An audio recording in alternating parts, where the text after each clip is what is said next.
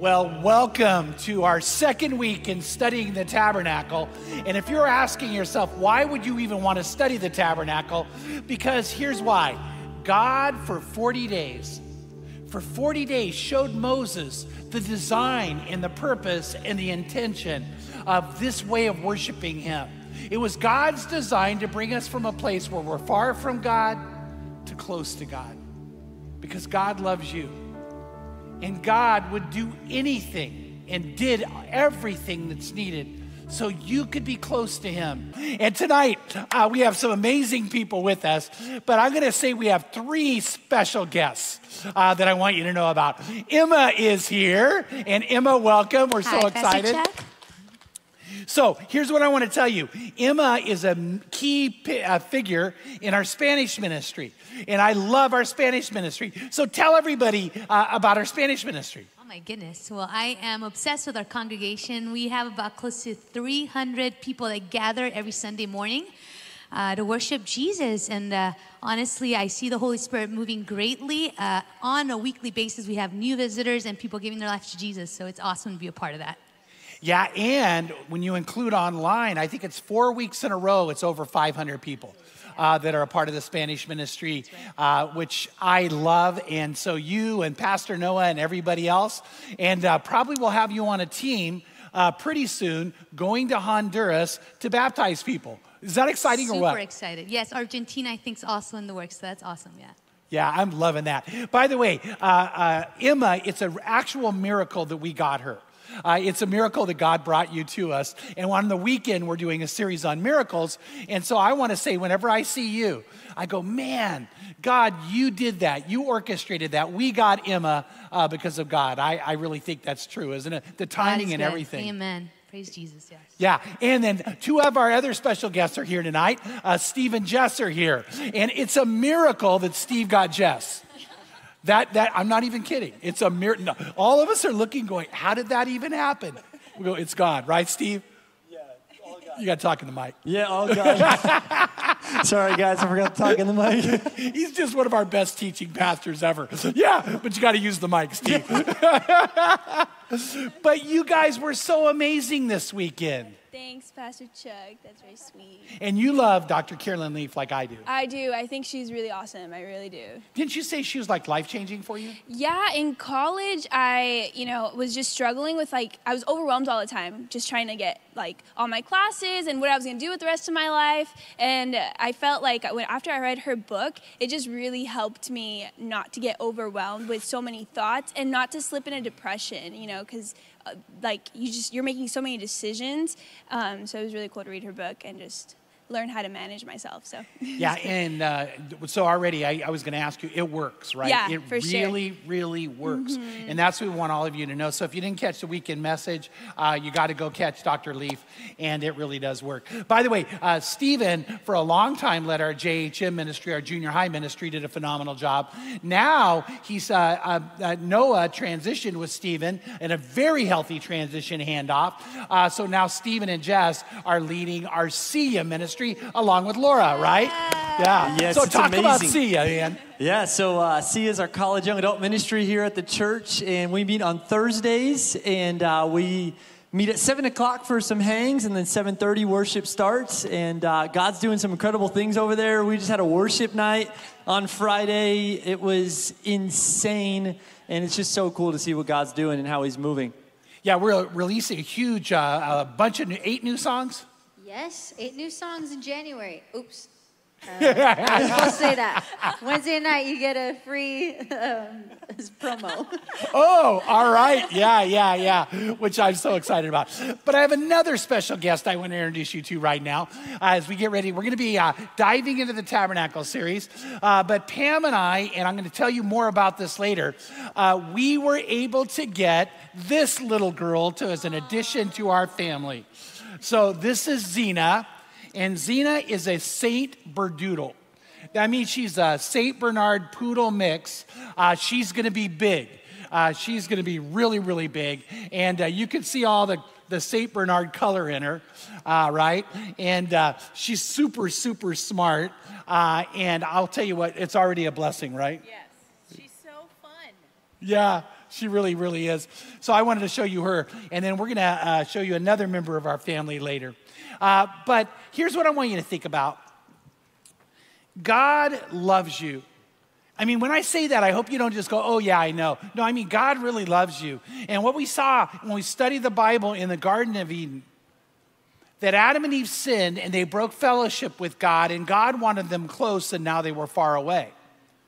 Uh, there was a, a Grand Canyon distance between them and God because of sin.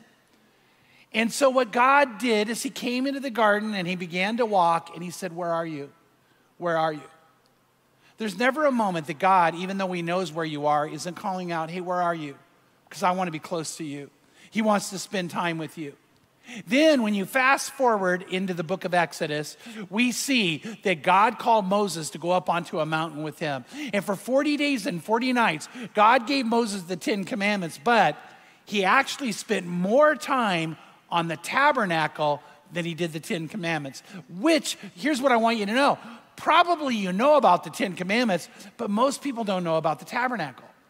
Why would he spend 40 days and 40 nights giving very specific instructions on how the tabernacle should be made, what it should be made out of, what colors it should have, how the worship should occur within it? Why did God do that? Because the tabernacle is about going from a, being far from God to close to God.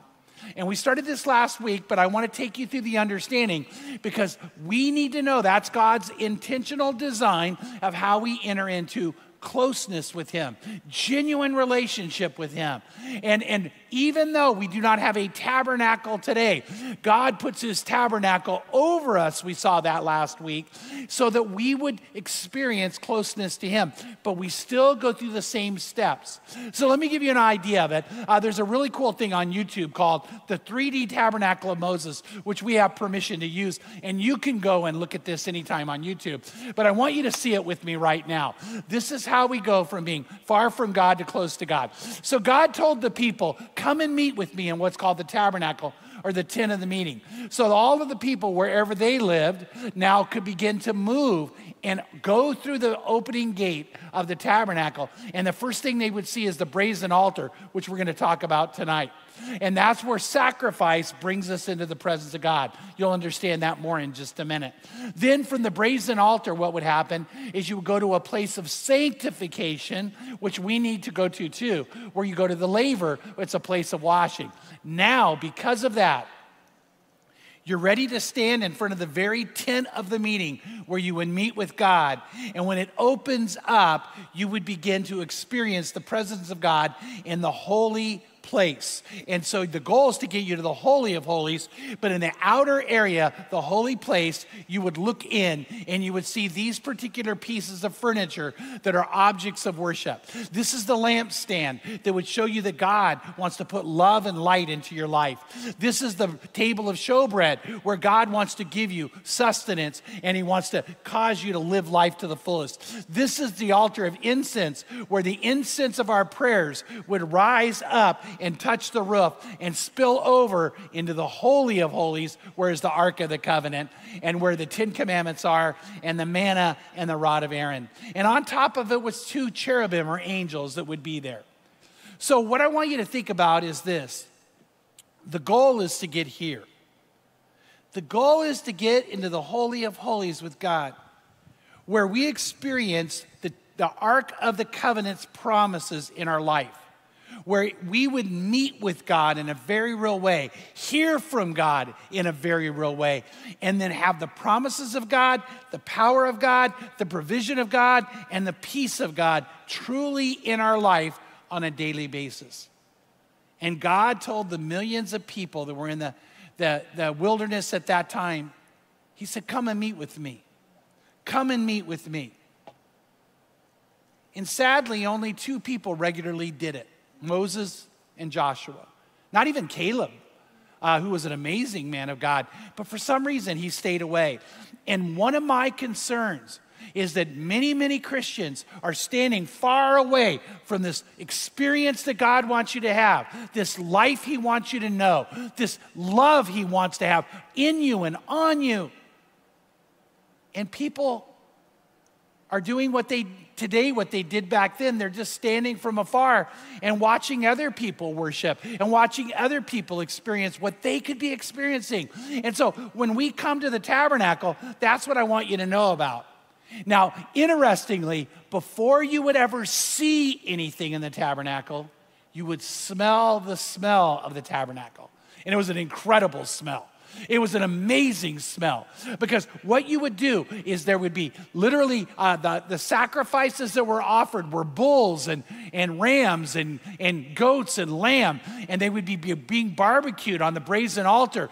And so, as that smell went up from a great distance, you could not only see the smoke, you could smell the smell. Um, one of the biggest curses in the COVID crisis is the loss of smell. Uh, Stephen, you had COVID, right? I had COVID, yes. Dude. Uh, about a month ago. Yeah, yeah, and you're safe now. I'm good now. Okay, good thing. Uh, I'm distanced, you're not. Okay, yeah, but here's the thing what did it do to your smell and taste? I lost my taste and I lost my smell. Yeah, and you It's still gone. don't have your smell back. I still don't have it. I don't have taste or smell. Yeah. So, so like tonight you had pizza. What did it taste like?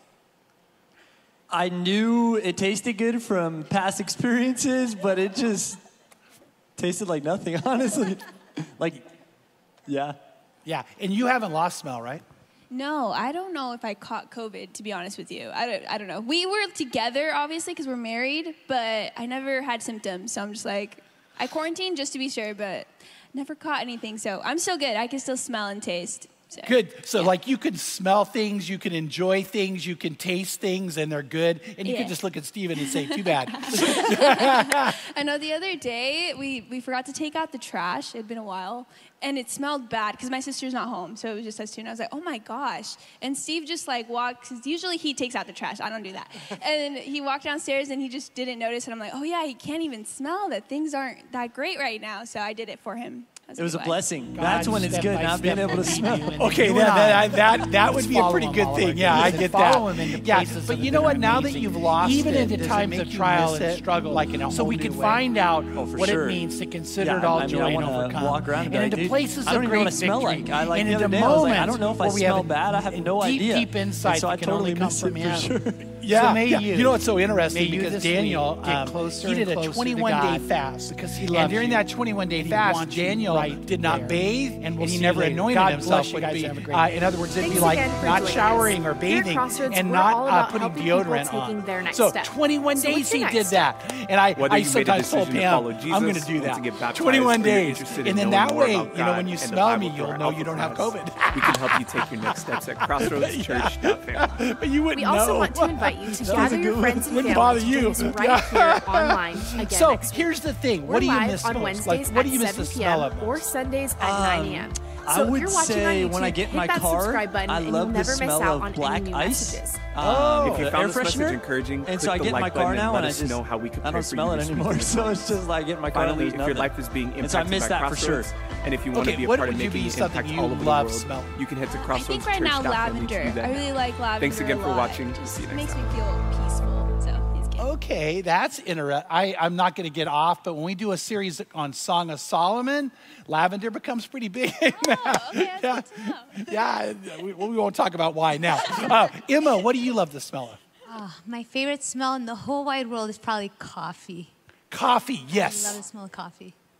Yeah, I love, like I do too. I love coffee that's you know in the cup, but I love the beans. Like when uh, you open up and you can smell the coffee beans. I totally agree.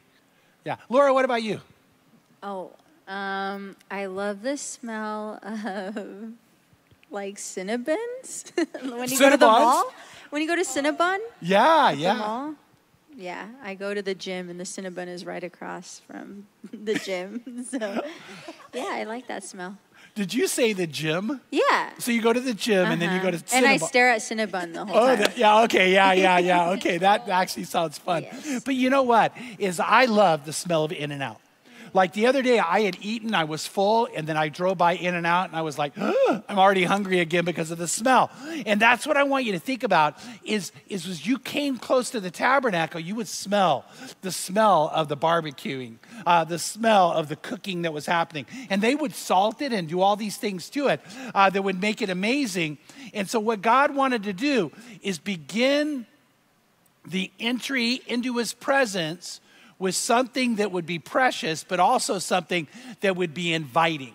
Now, that's what I don't want you to miss. And so the tabernacle was a total sensory experience of worship. So it started off with smell. And then when the, the, the tent uh, openings came and you stepped in, you would see the brazen altar in front of you. It's interesting that the idea of our prayers being pure, our prayers being uh, having integrity, our prayers being passionate would be like incense rising to God. And, and so God said that would be something that would be pleasing for him to smell. Uh, Psalm 141, verse 2 says, May my prayer be as counted as incense before you. The lifting of my hands is the evening sacrifice. Then I love the next verse, verse 3. Set a guard, O Lord, over my mouth. Keep watch over the door of my lips. Now, it's so interesting that David said, When I pray, I want you to love my prayers, Lord. I want it to be like, in my case, the smell of In and Out or lavender uh, or one of the others, coffee. Uh, but you know, the idea that, you know what, God says, oh man, it's just something good about the way you pray, something good about the way you come to me. Because God wants it to be that way. And so God wants us to have that be true. So David in verse 3 says something very interesting. He says, Set a guard, O Lord, over my mouth. Now, here's the thing when you come to God in prayer, what are you doing? You're talking to God. And you need to be real and you need to be you. But you're talking to God. In other words, I, I, the, the respect level needs to be high. When you talk to God, you want to you want to say meaningful things. You want to be real. You want to be you. But you know what? There's something about the fact that David said, I'm with God. And God is saying, I want you to come and pray to me. I want your prayers to have something that even creates delight in the eyes of God, in the ears of God, in the heart of God. In the heart of God. Um, and, and God loves you and cares that much that He wants your prayers to be that way. So when you enter into the tabernacle and you start to go to the brazen altar, you would see the, the sacrifice being given, but you would smell the smell of the meat cooking.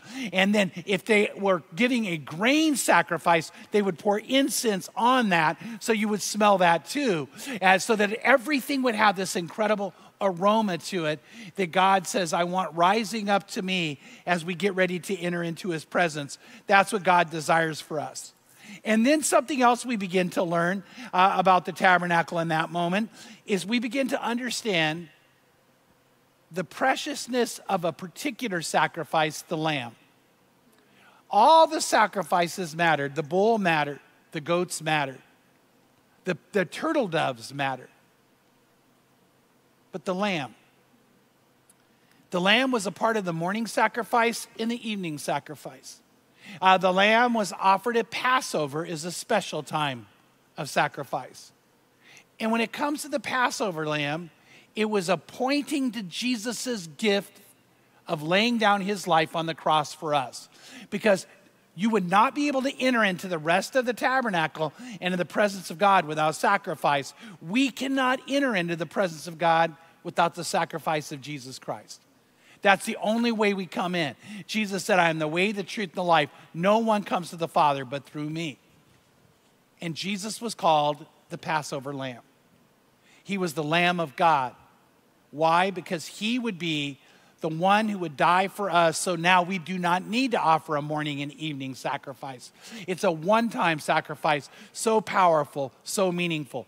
But in looking at the Passover sacrifice, we see a picture, we see a symbol of, of, what Jesus did, who Jesus was. In Exodus 12, verses 5 and 6, it says this it's talking about the Passover lamb.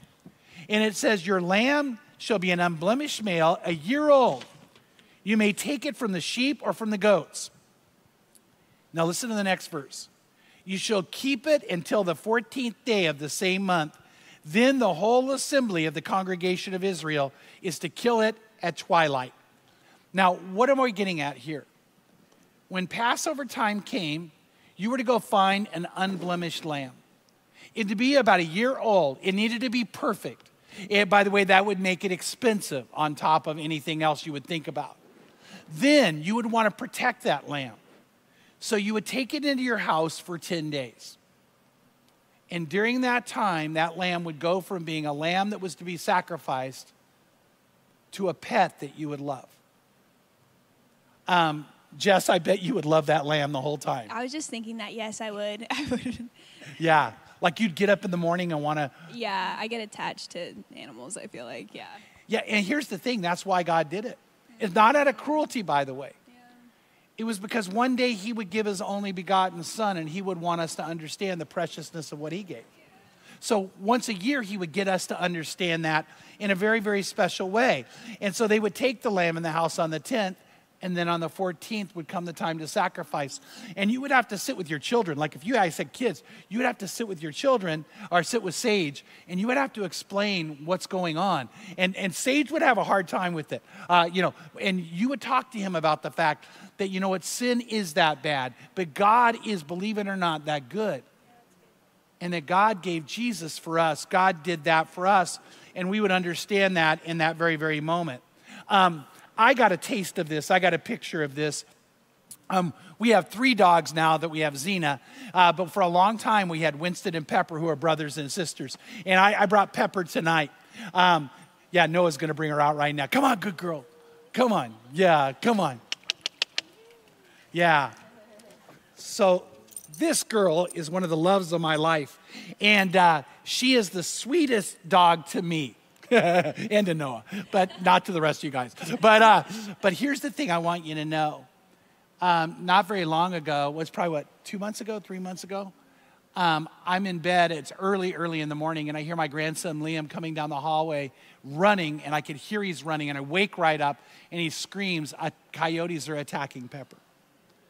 And what happened is there were three coyotes, and uh, Pepper had probably somehow messed with the baby, or we're not sure what happened and they got to her and started attacking her, and she started fighting back. And then her brother ran into the pack of coyotes and started fighting with them too, trying to get them off of her. And by the time I made them outside, the coyotes had left and I couldn't find Pepper. And so I'm standing on kind of this hill area and I begin to yell, Pepper, Pepper, screaming for her. And then I felt something next to my leg and I looked down and Pepper is bloody. Oh, she's a mess and she's pushing as t- close as she can against me because she just wanted to be protected. She wanted to be okay. And she just wanted to be as close to me as she could be. I couldn't hardly pick her up without causing her great pain. And I'm not sure if you can see it. This is one of the scars she still has right here. Uh, she had them all over her body. This was the worst one. And um, by the time the, the vet could get to her, we had to wait almost an hour, maybe even an hour and 20 minutes. I don't even know if you can identify with what I'm trying to go to. It's like time stood still. She's bloody. We don't know if she's going to live. And all she could do in that moment is get as close to Pam and as close to me as she could. And then when I took her in, the vet told me she's bad. She's really bad. So we went home not knowing if we'd ever see her again. And uh, she survived. But I was thinking about this sermon. I was thinking about the fact that, you know what? When you love an animal this much and you love that lamb that much, it would really bring home to you that when you lose something precious, it hurts, it costs. And uh, so in that moment, we were praising God, she's okay. But I started thinking about what it would be like every single year to go through that kind of pain, that kind of agony. Uh, in my studying on counseling, uh, Janae, I don't know if you had this happen to you. Janae's a counselor. Um, I had, uh, I'm going to say, four different classes on helping people deal with the loss of an animal. Did you get training like that too? Just a little bit. Not Not too much on animals, but I wish I had. Oh, okay. well, yeah. And I'm a, I went to CBU for part of that. So, but it was the idea that, you know what, is, is when we imprint ourselves on an animal and, and get that close, the grieving process becomes real. You would know that. Absolutely. Yeah, and it really is. And of course, it is a different than a person, but I think it's the idea you begin to understand love. You begin to understand loss. You begin to understand what it means when something precious loses its life. So at Passover time, people were to know the preciousness of the lamb. Morning and evening at the brazen altar, they would know the preciousness of the lamb. Knowing one day that the very Lamb of God, Jesus, would be given for us. Why? Because without the shedding of blood, there's no forgiveness of sin. Hebrews 9:22 says that. And according to the law, one may almost say all things are cleansed with blood. And without the shedding of blood, there's no forgiveness of sin.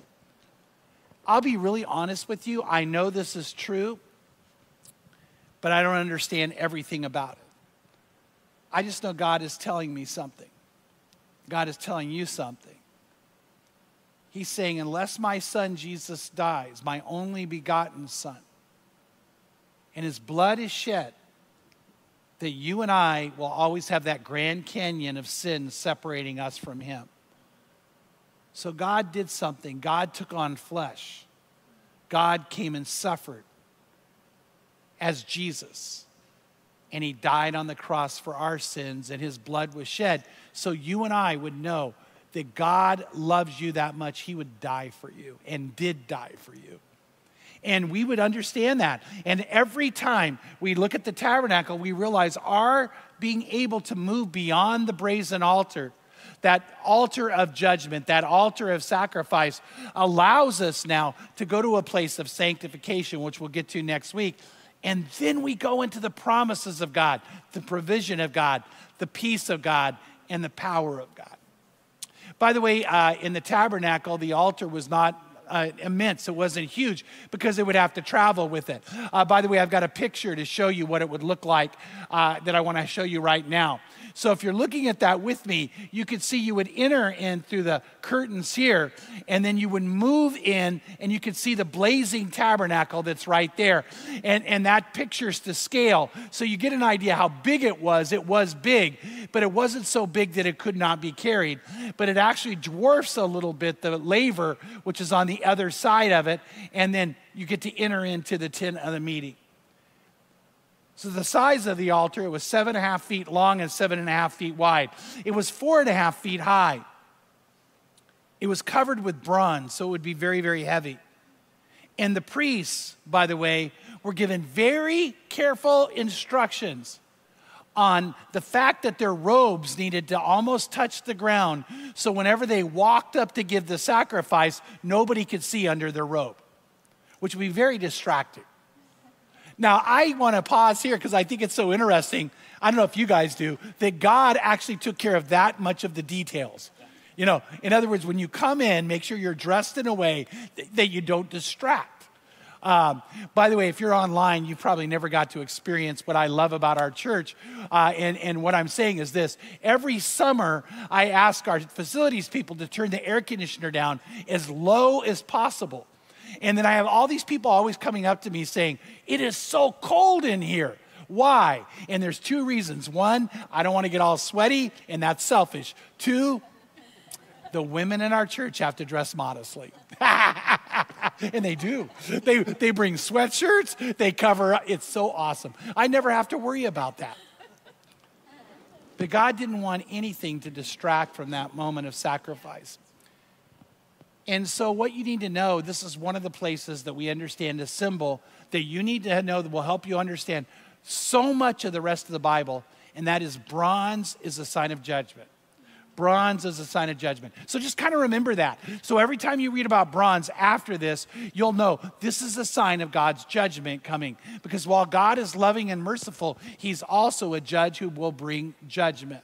Uh, by the way, in the book of Revelation, Jesus has bronze boots when he comes. And so he's coming to stamp out judgment in the last days at the second coming. So, the cost of the offerings.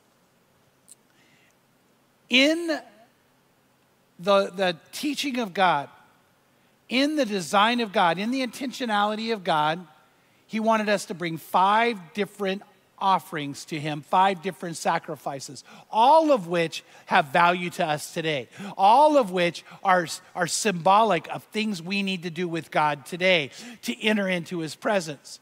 But what you need to know is that none of the offerings were cheap. Uh, all five had a, had a high degree of value. All five would have took a lot of work, a lot of planning, a lot of sacrifice financially for you to be able to bring those. By the way, even the poor had to bring something. The Bible says, do not appear before the Lord your God empty handed. So everybody had to bring something. Uh, by the way, when Joseph and Mary came to do an offering for Jesus, they brought two turtle doves. Uh, we read about in Le- Leviticus 12, 8 and Luke 2, 24 that that's what they did. And in Leviticus 12, 8, it says, if you're too poor to be able to afford a lamb, then you could bring two turtle doves, which, by the way, again, that tells you that Mary and Joseph, while very loving and very kind and very godly, they didn't have a whole lot of the world's goods. As a matter of fact, they would have been considered um, in poverty almost in their day, at least poor. And in 2 Samuel, we see something very interesting. David says when he's getting ready to bring an offering to God, he said he would never offer anything to the Lord his God that cost him nothing. Now, again, you might be saying, why? Well, God, in his intentional design of how we enter into his presence, is we have to make a sacrifice to him that shows that we value him.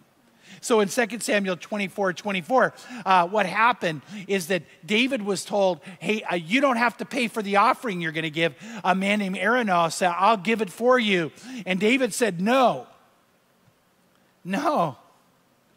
But I will surely buy it from you for a price. For I will not offer burnt offerings to the Lord my God, which cost me nothing. So whenever I come before the Lord, I want to come giving my best to God. I want to come with intention. I want to come showing value to Him because He shows value to me. And by the way, the, the, the, offerings that were given had to be the best of the best. Uh, in the book of Malachi, uh, God is talking to the people about why they're not experiencing his presence. And, and I want you to catch this. Uh, God begins to talk about one reason he will not bless them. And listen to what the Lord says in Malachi 1, verse 6. God says, A son honors his father, and a servant his master. That if I am a father, where's my honor? If I'm a master, where's my respect? By the way, I think the Lord's asking that question to some of us today. If I'm your father, if I'm your heavenly father, if I'm your master, why aren't you showing me honor and why don't you show me respect? By the way, I love my uh, kid, my children and grandchildren. But I can tell you one thing I will never put up with is disrespect. They know that Papa would do anything for them except put up with disrespect. Uh, and they know that but it's a sign of love. And also, it's a sign of the, them having the right character. The Lord goes on to say this It says, And if I am a master, where is my respect, says the Lord of hosts, O priests who despise my name. He goes, You despise my name. And the priests go, Wait a minute. How are we despising your name?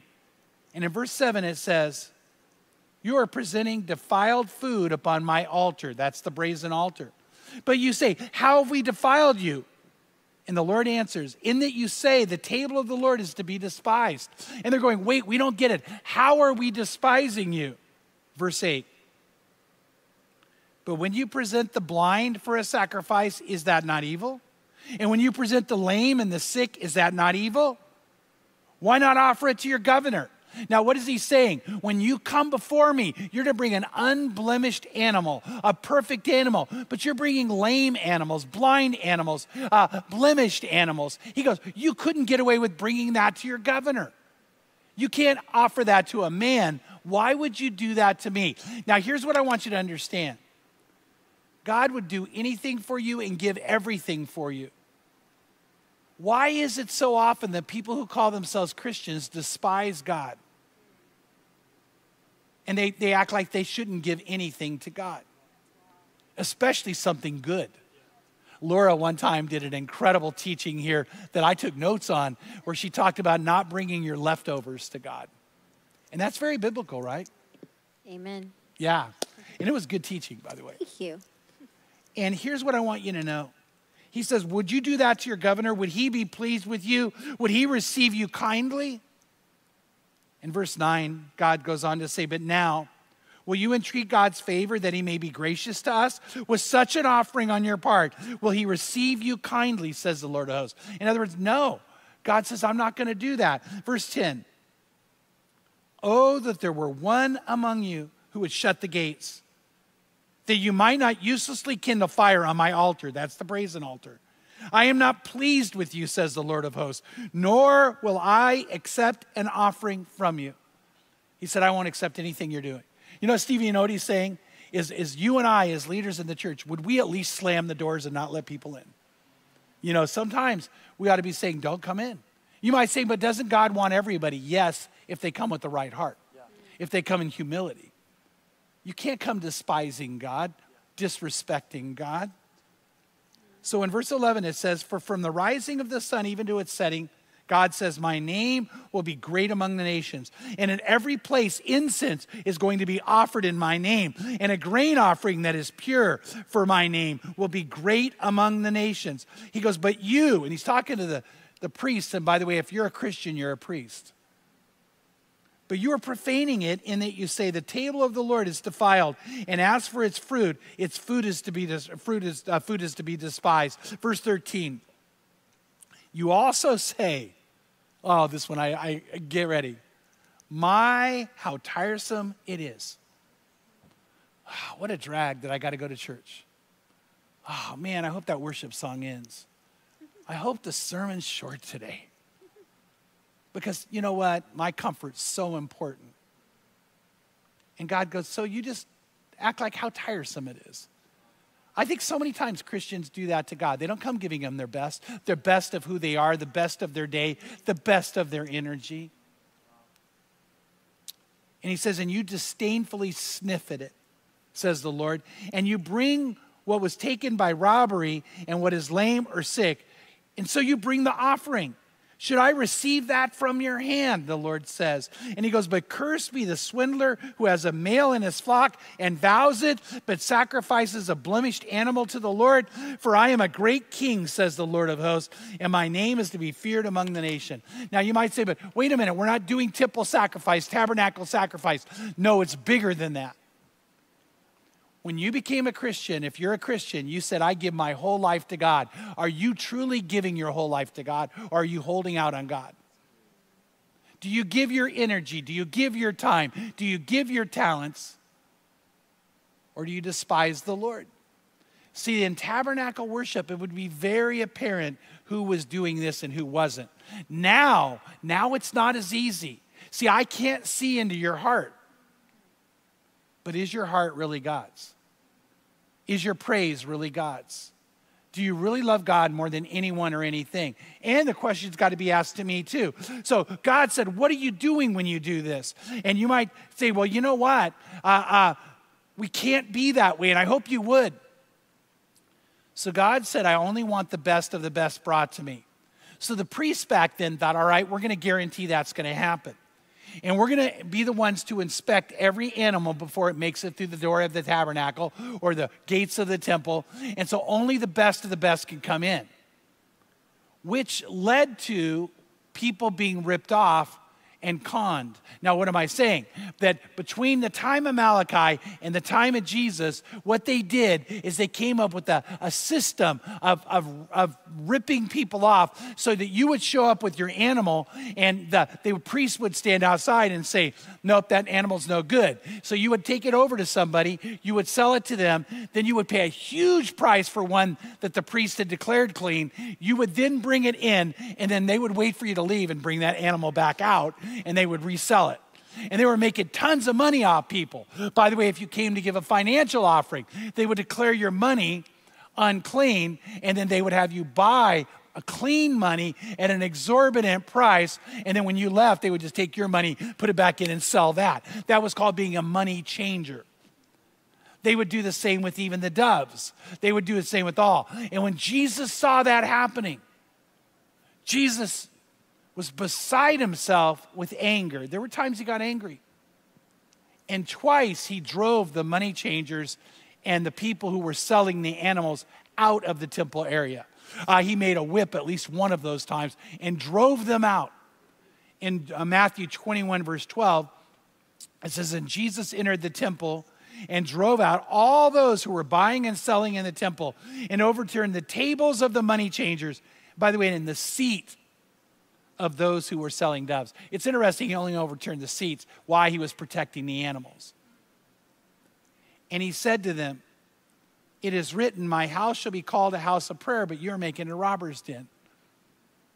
Now, I want you to notice what Jesus didn't do. He didn't say, Stop bringing your sacrifices. He didn't say, you could, you could bring unblemished animals or blemished animals. What he did say is, Don't rip people off and let my house be a house of prayer. So, what would happen is if you were to go to the tabernacle, you would go to the temple, you would give one of five sacrifices to God.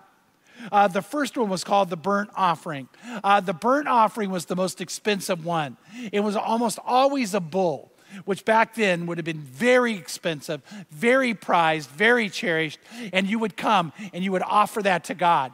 And the idea on the burnt offering is it would be burned till it was nothing but smoke and ashes, meaning it's a complete giving and dedication to God. You and I, when we become believers, we are to make a complete commitment to God. That's our burnt offering. And whenever you read about a burnt offering in the scriptures, that's when you can say, I'm giving myself completely to the Lord, no holding back. Everything about who I am, every moment of every day, every breath I take, every heartbeat I beat is going to be in dedication to God. And it's a complete commitment to God. The burnt offering was the first offering given. The second offering that was given was called the grain offering. And that was a thanksgiving offering to God. That's where you thank God for all the blessings he brings into your life. So they would bring those, they would offer that to God. They would not partake of any of it. It would just be given to the Lord. And and in that moment, they would be saying, "I thank you, God. I thank you, God. I thank you, God, for all the blessings of my life." Uh, at least twice a year, Pam and I come up with an amount of an offering that God would want us to give so that we could give that to God as a thank you to all the blessings He's poured in our life. And whenever that time comes, it's so meaningful. It's so incredible to worship God that way. Because I'm so thankful for the life God's given me, the love God's given me, the friends God's given me, the church God's given me, the promises God has done, the times He's interceded. And so we do that. We come and give our grain offering to God that way. The next offering was called the peace offering. And the peace offering was one you would do to thank God for all the people in your life. So, what you would do on the peace offering, you guys, is you would invite all your friends and family, and you would come and have like a Thanksgiving meal in the tabernacle before the Lord. Uh, you know, I see Emma, you've been out with a lot of friends lately. I saw you on Instagram, and you guys are eating a lot together, right? We love food. yeah. Which, by the way, God loves food because you see that over and over. And God loved it when you would come and you would sit and you would feast together. You know, a lot of people know about fasting. We don't know as much about feasting.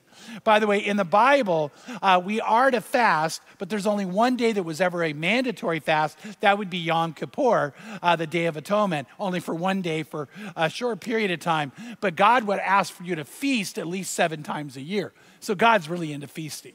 Uh, but He would have you do it with your friends. So you'd get together with your friends and have like the most amazing food, and you would celebrate God together and the love that He's given you for other people. Then there were two more offerings the sin offering and the guilt offering. Both of those are for sin. The sin offering is for sins you know you commit. In other words, you knew you were going to commit it or you knew you committed it, and then you would come and be forgiven of that. The guilt offering is for sin you don't know is sin, but you did it. By the way, all of us have sins we've committed, but we don't even know it. And, and, and so God says, but that's still sin. It's still sin. And so we would come before Him and say, we want to be forgiven. And that forgiveness comes from Jesus. In 1 John 1 9, It says, if we confess our sins, he is faithful and righteous to forgive us our sins and to cleanse us from all unrighteousness. So we know that we have forgiveness of sin based on a sacrificial death that Jesus died on the cross for every one of us. In Ephesians 2:13 it says this, "But now you belong to Christ Jesus." Though you were once far away from God, remember the tabernacle worship's about being far away and coming close. And it starts with the brazen altar and sacrifice. For us, it starts with the cross, where our sins were paid for by Jesus on the cross. It says that though you were once far away from God, but now you have been brought near to Him because of the blood of Christ. And so we know that we do not have to offer sacrifices any longer because Jesus offered the ultimate sacrifice for us. And because he did that, we commit our lives to him completely. We thank him for the life we have. We celebrate with other people in times of feasting and in celebration. We know that he's forgiven our intentional sins and our unintentional sins. But we know, we know it was priceless. Is it a price that none of us could pay? It's interesting how things can take on value. Uh, my wife Pam, uh, her, her sister Sue was at one time the owner of a hair salon in Norco, California. Our kids were little, and Sue was amazing at, at cutting hair, at styling. And so, not only did we love Sue, we loved what she did. And it got to be a real treat to drive out as a family and, and go to Sue's hair salon. And I remember Sue was cutting my hair one time, or with these little scissors like this. And I said, Oh my gosh, those scissors are cool. And she said, Yeah, but they're really expensive. I guess they're really expensive. And the next time I showed up, Sue goes, I got you a gift. And she gave me these. These are the actual scissors. And uh, you know what? They weren't like so expensive I couldn't afford them, but they definitely cost more than I would pay. but she just gave them to me as a gift. A few years ago, Sue died tragically in a car accident. It was hard. It was heartbreaking for Pam and I and, and all of our family. And I remember that I, I looked down because I know where these scissors always are, and all of a sudden they grew in value. See, if I were to ask you how much these cost today, you might say $45. But these aren't $45 to me. This is priceless because of the love that Sue gave them to me with. And when I look at my life today, it's priceless because of what Jesus did for me to have it. And I want you to know that the way you enter into God's presence, the way you begin to experience Him, for not being far off from God, not having a big Grand Canyon divide with you and God, is the precious blood of Jesus Christ that's priceless. But because he loved you so much, because he cares about you so much, he wants to have that relationship with you. And that's what we begin to learn. How do we go from being far from God to close to him?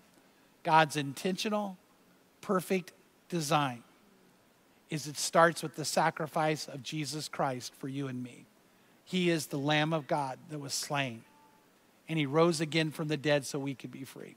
Right now, if you've never said yes to Jesus, if you've never completely committed your life to Him and said, I want to give my life to you, I want to be yours, I, I want to be forgiven of all guilt and all shame.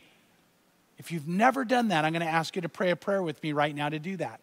It's Jesus' intentional design that you take two steps to begin a journey in life with Him. The first is to pray a prayer of commitment, the second is to make it known. So, right now, let's pray. Father, I want to pray right now for anybody who's who needs to say yes to you, who needs to open their heart to you. Because, Lord, you love them and you paid an incredible price so that each one of us could have a relationship with you. And I pray right now for anybody who's struggling or hurting or in pain. I pray right now, Lord, for anybody who's overcome with fear. I pray right now for anyone who's struggling to get by. Or, Lord, they're ashamed of the things they've done. Or they just right now are sensing they need you. Maybe there's there's a guy right now, he's just sensing, you know what? He knows he doesn't know you. He knows he needs you. He knows you love him. And this is the step to take to go from being far from you to close to you. For some, it's for the first time. For some, it's to come back. So, Lord, I pray right now for anybody who needs to make this commitment, who needs to pray this prayer. I pray no matter where they are or when they're hearing this, that, Lord, your Spirit's touching them. And I pray they're going to pray the prayer right now. I'm going to ask you to pray it with me, either for the first time or to recommit. You could do it just you and I right now. You could do it with other people. If you're married, you could do it with your husband or wife. You could do it as a family. Just pray the prayer. Say these words. Say, Lord Jesus, I know you love me, and I know you died on the cross for me, and you died for my sins. I pray you'll forgive me and cleanse me from all my sin. I pray you'll heal me from hurt and from pain. I pray you'll free me from anything or anyone that's holding me down or holding me back. But most of all, I pray you'll make me yours. I pray you'll make me alive. And I pray you'll make me brand new. So I say yes to you. And if those are the only words you could say, say it. Say, I say yes to you. I say yes to you. And I say yes to the life you have for me. So take me now and make me yours. In Jesus' name, Amen. And if you prayed that prayer, praise God. If you prayed that prayer, praise God. But I want you to do this. If you prayed the prayer, that's the first step. The second step is to make it known. So I'm going to ask you to either text Amen, which means the truth, to 77247 or go to crossroadschurch.family and click on I said yes. Please do it. We care about you. We want you to know God. We want to help you grow in your walk with God. And when you go make it known, something goes deeper, something gets more powerful and profound in your life. So make sure and let us know either by texting amen or going to crossroadschurch.family. By the way, if you do, we want to send you a free electronic copy of a book called The Purpose Driven Life. It's our gift to you, and we just want you to have it so you can know what next steps to take in your walk with God. So praise God if you said yes to Him. Praise God if, if tonight you're already a believer. And let's remember that God wants to bring us far from Him to close to Him. And may you be close. Father, right now, as we go back into this time of worship, I pray, Lord, that we would experience you in a very real way. Your spirit would be upon us. Your love would overflow within our hearts. We would know, Lord, that we're coming now and you are pleased with the sacrifice of praise that we're bringing. In Jesus' name, amen. God loves you so much, He designed the tabernacle for you and I to understand how we can go from being far from Him to close to Him. Why? Because His love is too good to leave you far away. His love for you is too good to let that happen. So make sure this week you go close to Him. Make sure this week you ask Him to speak to you. Make sure this week you say, Lord, fill my heart with your love that I might show it to you and show it to others. And may you have a Holy Spirit empowered week. God bless you and see you soon. Thanks again for joining us. Here at Crossroads, we're all about helping people taking their next step. So, what's your next step? Whether you made a decision to follow Jesus, want to get baptized, or you're interested in knowing more about God and the Bible through our Alpha class, we can help you take your next steps at crossroadschurch.family. We also want to invite you to gather your friends and family to join us right here online again next week. We're live on Wednesdays at 7 p.m. or Sundays at 9 a.m. So if you're watching on YouTube, hit that subscribe button and you'll never miss out on any new messages. If you found this message encouraging, click the like button and let us know how we could pray for you this week in the comments. Finally, if your life is being impacted by Crossroads, and if you want to be a part of making an impact all over the world, you can head to crossroadschurch.family to do that now. Thanks again for watching. We'll see you next time.